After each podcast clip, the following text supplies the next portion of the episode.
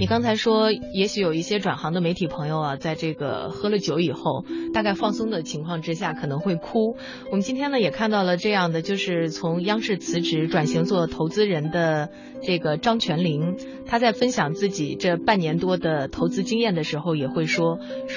自己一个人偷偷哭过的时间比之前10年加起来都要多。实际上传统媒体人在转型的过程当中还是面临着很大的一种挑战，你觉得最大的是你刚才所分析的这种心理的调整吗？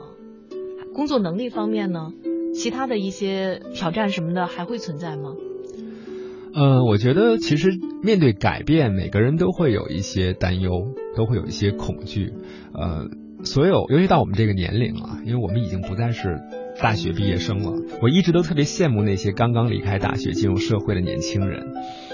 他们充满了勇气，然后对自己充满了信心，然后对于未知的生活充满了无限的向往。他们每一天都在朝着自己既定的那个目标去奋斗，然后他们那个时候初入职场会有很多的偶像啊，比如说我觉得文燕是一个特别干练优秀的女主持人，我甚至去愿意花时间去模仿她的穿着，学习她走路的姿态，她说话的方式，对不对？我相信文燕也会有这样的经历，你也会有那个时候初入职场的那个偶像在。但是反倒是我们这个年龄段，好像在某一个领域当中已经取得了某些小小的成就的人成就有点大，成绩的人就是当我们进入到一个全新领域的时候，我们总是在花很多的时间去卸掉我们之前身上的那些标签，那些身份，那些重重的壳，然后再去蜕变到另外的一种状态。我觉得这种心态其实是有一点点问题的，对吧？就是当我们如果真的把自己和初入职场的大学生画等号的时候，我们应该从他们身上去习得些什么呢？就是我对于未知世界的好奇和对于自己的自信，以及为了这个目标去学习，脚踏实地的去学习，去改变，去提高自己。其实我们作为媒体人转型来说，这个心态是非常必要的其实在我的职业转型过程当中，我可能真正让自己内心觉得有些焦灼，或者说负面情绪会爆棚的，反倒不是说我在去适应这个新工作的时候那些调整和变化，我觉得是一些非常现实的原因。比如那个时候我可能非常冲动，一下子选择了一个位于杭州的总部在西溪园区，大家大概又可以大概明白自行脑补一下了我去那家公司是什么号称中国最大的互联网公司。那在那个集团里面你要在杭州，可是我其实已经是一个有家有业的人了，那我的房子，我的家，我的爱人，我的孩子都在北京，而我就面临了一个非常现实的问题，两地跑。对，我没有那么多的时间，而且在那个号称加班文化非常盛行的公司当中，然后你还要顾及你的家人。我觉得这件事情真的可能对很多员工来说是一个非常奢侈的一个想法。那么所以在这样的情况之下呢，我会有一些内心的焦灼和痛苦，包括我也曾经因为想孩子默默的流泪但是这个东西我后来把它归因为，就是当初你在离职在跳槽的时候，你是没有想好自己要什么的。当时我只是认为，我从一个中国最好的广播电台，我要进互联网的话，我应该进中国最大的互联网公司。但是那家互联网公司的情况是不是你真正适合你的，或者是不是你的职业转型当中你认为它是必须的，我觉得这个东西其实是，如果前期能够做好一些测量的话，就不会有后面的那个痛苦。你会觉得当时的这个选择多多少少的还是有一点失误了，是吗？对，我并不认为我的第一次职业转型是一个非常理智的选择，但是我会非常感谢这段经历因为确实你在一个最大的互联网公司，然后又是被号称在这个圈里头是工作压力最大的一个互联网公司当中受到了磨练然后在一个新的业务线当中，你又去努力的去让它能够从新为很多人所知道，它的业务每一天都像一个孩子一样在成长。这个东西其实在短的时间当中会给你一个非常大的成就感那这可能是我在电台11年的工作当中都没有办法获得的一种事业上的所谓一点点取得成绩的这种满足感，都是没有那么强烈的。但是我觉得这是一方面吧，就是你在这个工作当中的收获是一方面，但是从你个人的一个综合性的需求上来看啊，我指的是除了工作的成绩之外，那比如说你还有对于这个家庭生活的这种需要啊，你对孩子之间陪伴的这种需要啊，你自己个人情感方面的满足啊，我觉得这些方面来说可能就会有一些损失啊，但是我认为其实当你真正想要去离职跳槽选择新的工作岗位和机会的时候，这些都是你应该考虑的元素，不是单纯的说我就是为了工作而活的，至少这不符合我个人的价值观。我觉得实际上 Jason 给我们提出来了一个非常好的，同时也是很有经验值的一个建议，就是实际上我们在跳槽或者找工作的时候，你可能需要综合考虑你将要从事的这个工作，它可能是一个很好的平台，是吧？非常有利于你个人的成长，但是是不是方便我同时兼顾自己的家庭？因为现在我觉得大家的观念实际上都在发生很大的一种调整，对，就是工作是我们生活当中的一部分而已。也许有人对他的评价就更为的简单直接，是我养家糊口的谋生手段。没错。我需要照顾到我自己的爱好、自己的家庭、自己的孩子，像到我们这个年纪的哈，等等这样的一些内容，所以你就会毅然决然的又从这个中国最大的互联网公司当中又离开了，是吗？对。实际上我听你刚才的这个经历，我觉得你的心态调整非常的快，怎么可以达到这种程度？就是很成熟的一种想法。这个可能因人而异哈，跟性格是有关系的。我觉得我个人呢，在这方面来说，要么不想，要么想的时候我就会想得很快，我觉得这个可能是我个人的特点哈。我发现了，你确实是一个思维很快的一个人。因为我会，比如说我经常会做事情吧，就是不太过脑子，就是蛮凭直觉的。但是有的时候我理性起来的话，我会做表格，对，也超理性，然后我就会把这些事情想得非常清楚，我要什么不要什么，要什么不要什么。然后当我自己做了权衡之后，我就会找到一个特别明确的思路，找到了之后呢，我一般不会去改，我也不会后悔，就是愿赌服输。而且我始终认为，在一个人的发展过程当中，经常会有一些人说谁谁发展特别好啊，谁谁谁特别成功，他有很多成功者的经验。我认为成功者的经验都是不能复制的，每个人跟每个人都不一样，对，天时地利人和啊，我们放到台面上来讲的往往都是一些局部啊，而真正的他怎么成功的，或者他怎么去突破、怎么调整的这些事情，我觉得真的是每个人内心经历的那个过程。而事实上，你自己内心没有过这道坎儿的时候，所有别人的经验对你来说没意义。而且那是不是我可以理解，就是说你个人的这种心态调整的比较顺利，没有办法有一些什么经验可以分享给大家，是吗？首先我并不认为我就是那种调整特别快的人，但是我觉得你确实还是蛮顺利的。对，因为这个要看跟谁比，对吧？那可能今天我说我自己调整特别快，我用了3天的时间，那可能还有人3个小时就想明白了，对吧？我觉得这个事情真的是，它没有那么量化，或者说每一个人在这一块来说，这个很难评判的。我觉得这个命题是一个，在我看来是一个伪命题。也许我现在认为我想明白了，但是事隔5年之后，我可能会认为我现在做这个决定是非常非常错误的，也说不定，对不对？但是我认为其实人有的时候是不能和自己较劲的，就是当你有了自己一个明确的目标的时候，那么你决定做完之后，它所带来的一切结果都是你生活所必然应该面对的。那我是不是可以稍微的这样总结一下，想到就去做，不要给自己太多的限制。对，而且也不要给自己太多的遗憾啊。因为经常我其实我个人特别不喜欢的一种思维模式，就是有些人不停的在说我要跳槽，然后呢他又不跳，最终呢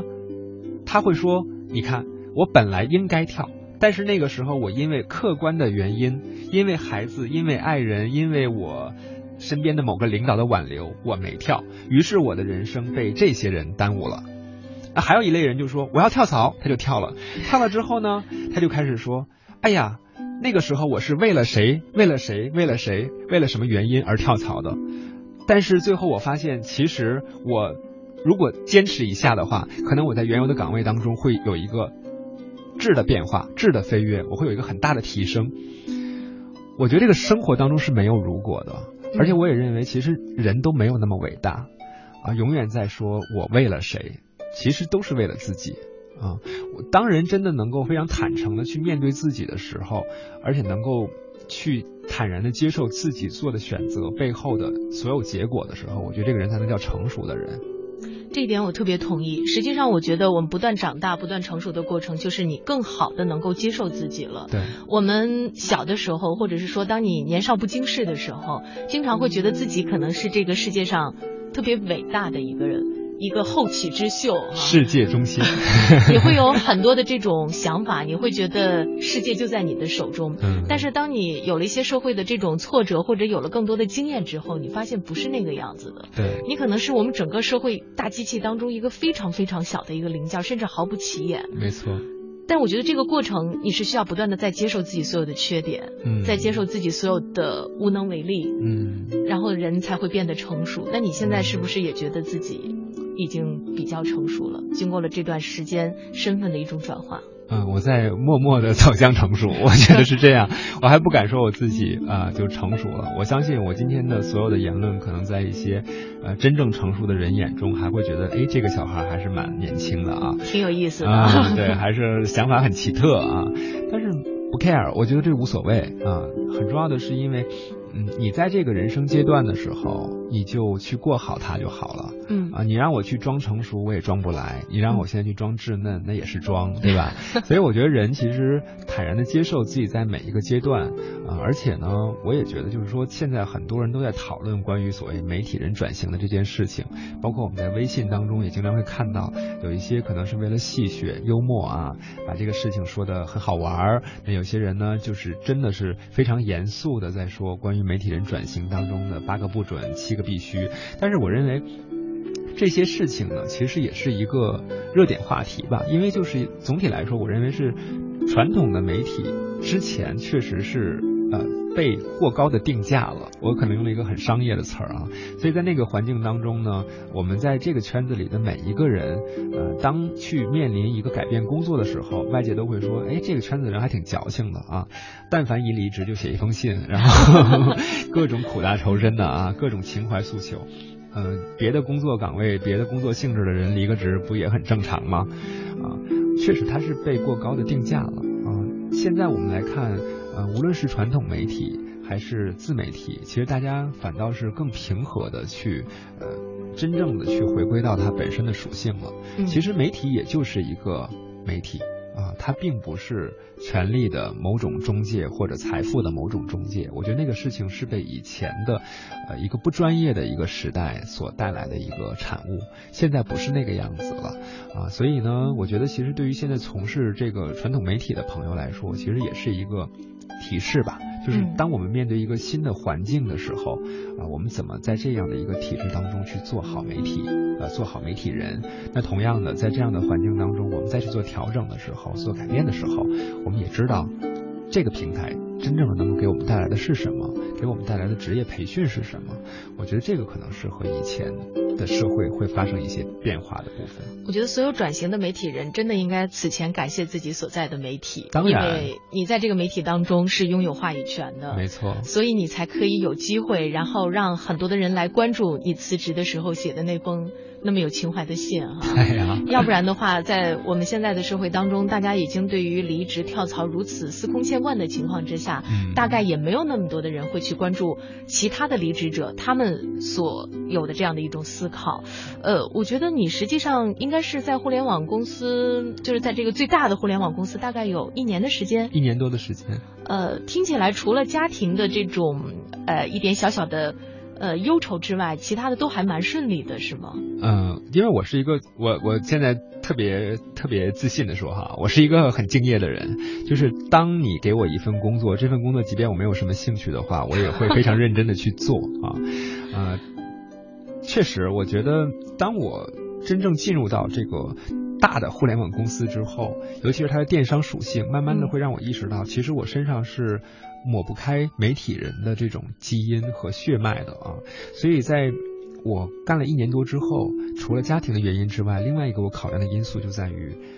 我还是很喜欢做媒体人，我还是很喜欢做内容产出那如果说而不单是做生意而不单纯是做电商。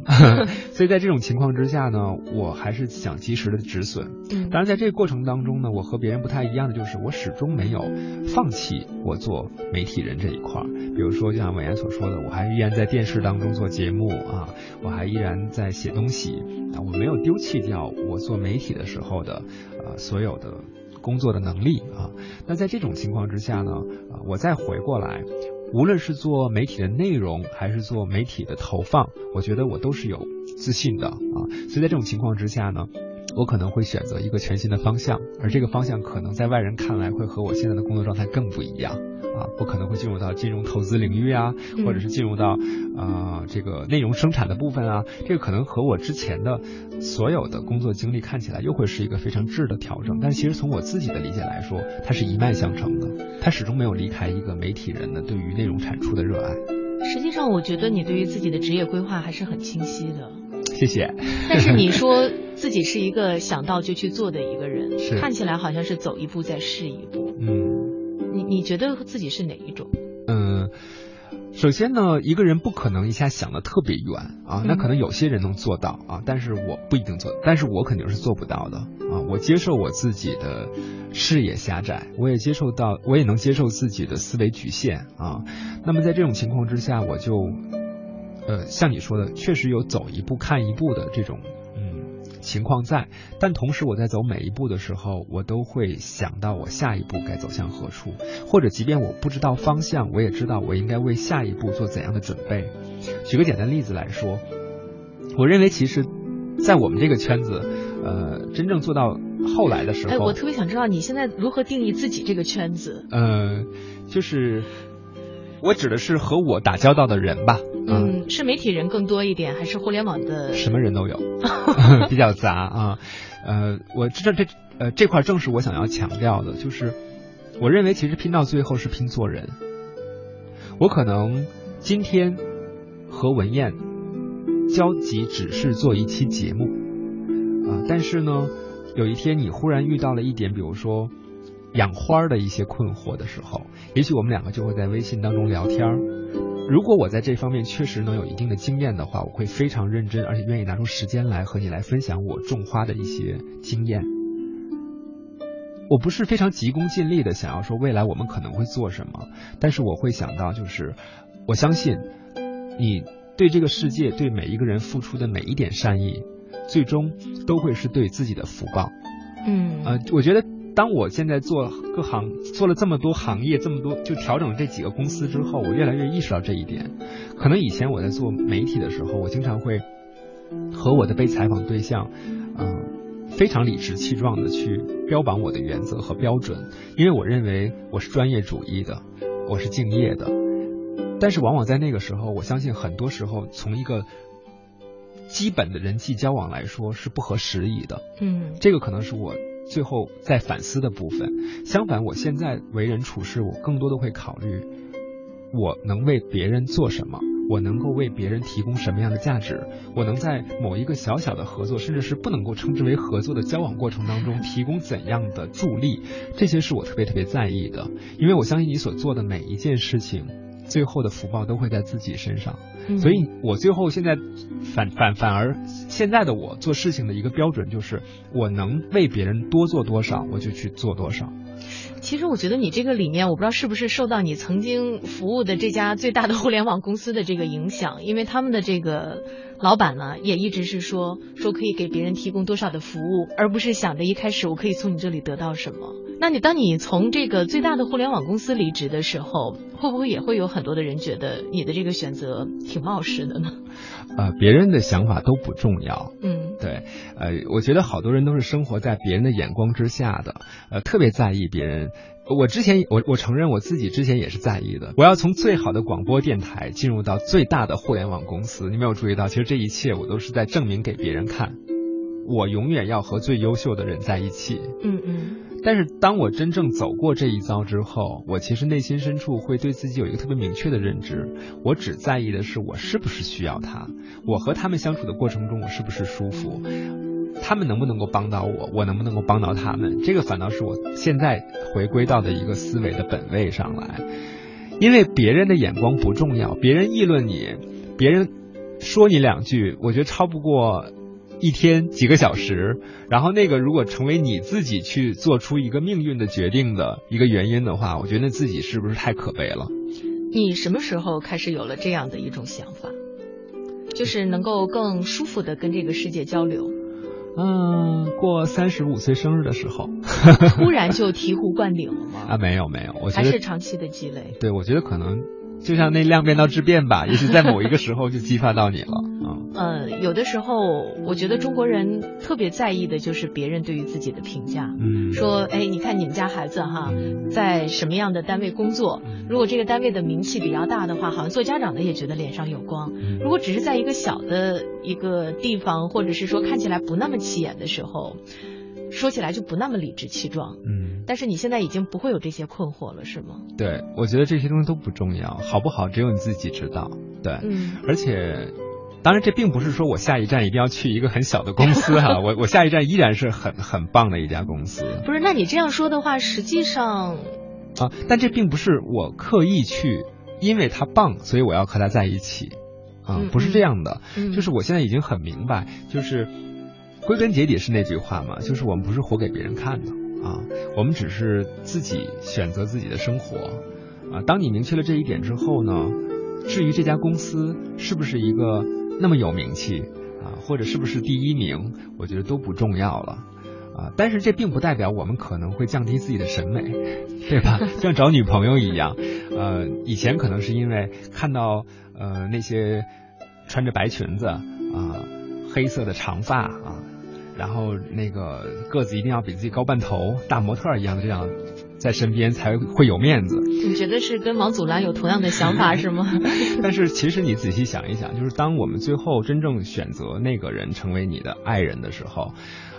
依然他会在你的审美范围当中，你的认知范围当中，他和你三观一致，对吧？能跟你很好的相处。那另外一方面来说，你可能不会那么在意别人的既定的那个套路去定义美是什么，可能在你看来那个美变成了齐耳的短发，但是更加干练啊，做事情更加的洒脱，然后很幽默啊，经常会给你做好吃的，对吧？我觉得这个东西可能就是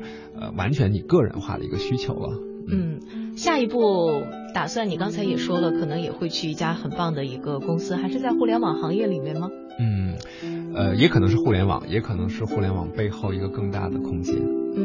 但是始终会坚持自己媒体人的这个标签吗？我不会丢弃媒体人这个标签的，我觉得这个东西就是这么长时间来的这种职业培养，然后包括自己对于媒体人的这个兴趣哈，决定了我可能这辈子都会是一个媒介人啊。那在这种情况之下，在一个互联网的时代，在一个提供了各种可能性成为媒体人的一个时代，我觉得这是挺幸运的事情。就是我可能依然朝九晚五的在工作，但是我可以有很多自己的时间去做自己喜欢做的事情。也许那个时候我会做一个公众账号，也许那个时候我可能自己做一个小视频但不管怎么样来说，我觉得这部分爱好都是不会丢弃的。也有可能有一天我会把这个爱好变成我另外的一个工作的方向，也说不定，但是这个就顺其自然了。我觉得你是一个精力特别充沛的人，同时呢又是一个根本停不下来的人，就始终在自己的这个人生道路当中，感觉是跳跃着在前进，是吧？这是你给我定义的，我自己并没有感觉到。你觉得自己还是在一步一步的在走，走得很踏实。对，我觉得我自己还是一个很务实的人。比如说我在做任何工作的时候，老板交给我一个多么小的任务，我自己觉得他多么没有价值的事情，我都会非常认真的去做。这就是一个职业经理人对所应该有的一种精神，是吧？对。实际上今天通过和 Jason 的这个交流倒让我们觉得不管是什么样的工作，做好自己是非常重要的。对。我觉得他给的我们这个经验是很值得借鉴的。就当你在工作不顺意的时候，做好自己，可能为你下一步的这种爆发来做准备。当你工作很顺意的时候，要不断的去检视自己，看看是不是自己可以有更大的一种提高。你能做到这一点真的是很不错啊。你总结和提升的真好。是不是觉得自己瞬间高大上了是吗？对，所以说文艳老师确实很有水平。不是我有水平，是今天 Jason 给我们带来的这个他自己说的掏心掏肺的这样的一个话呢，也许对于听节目的各位朋友有很大的一个借鉴意义哈。那就太好了，谢谢大家。也特别感谢 Jason 来到我们的节目当中和我们做的这些分享，也希望对于听节目的各位朋友能够有所帮助。这期节目呢到这里要和大家说一声再会了，再一次感谢 Jason 如此掏心掏肺的话，谢谢大家，也谢谢我们听节目的各位朋友，下期节目再会。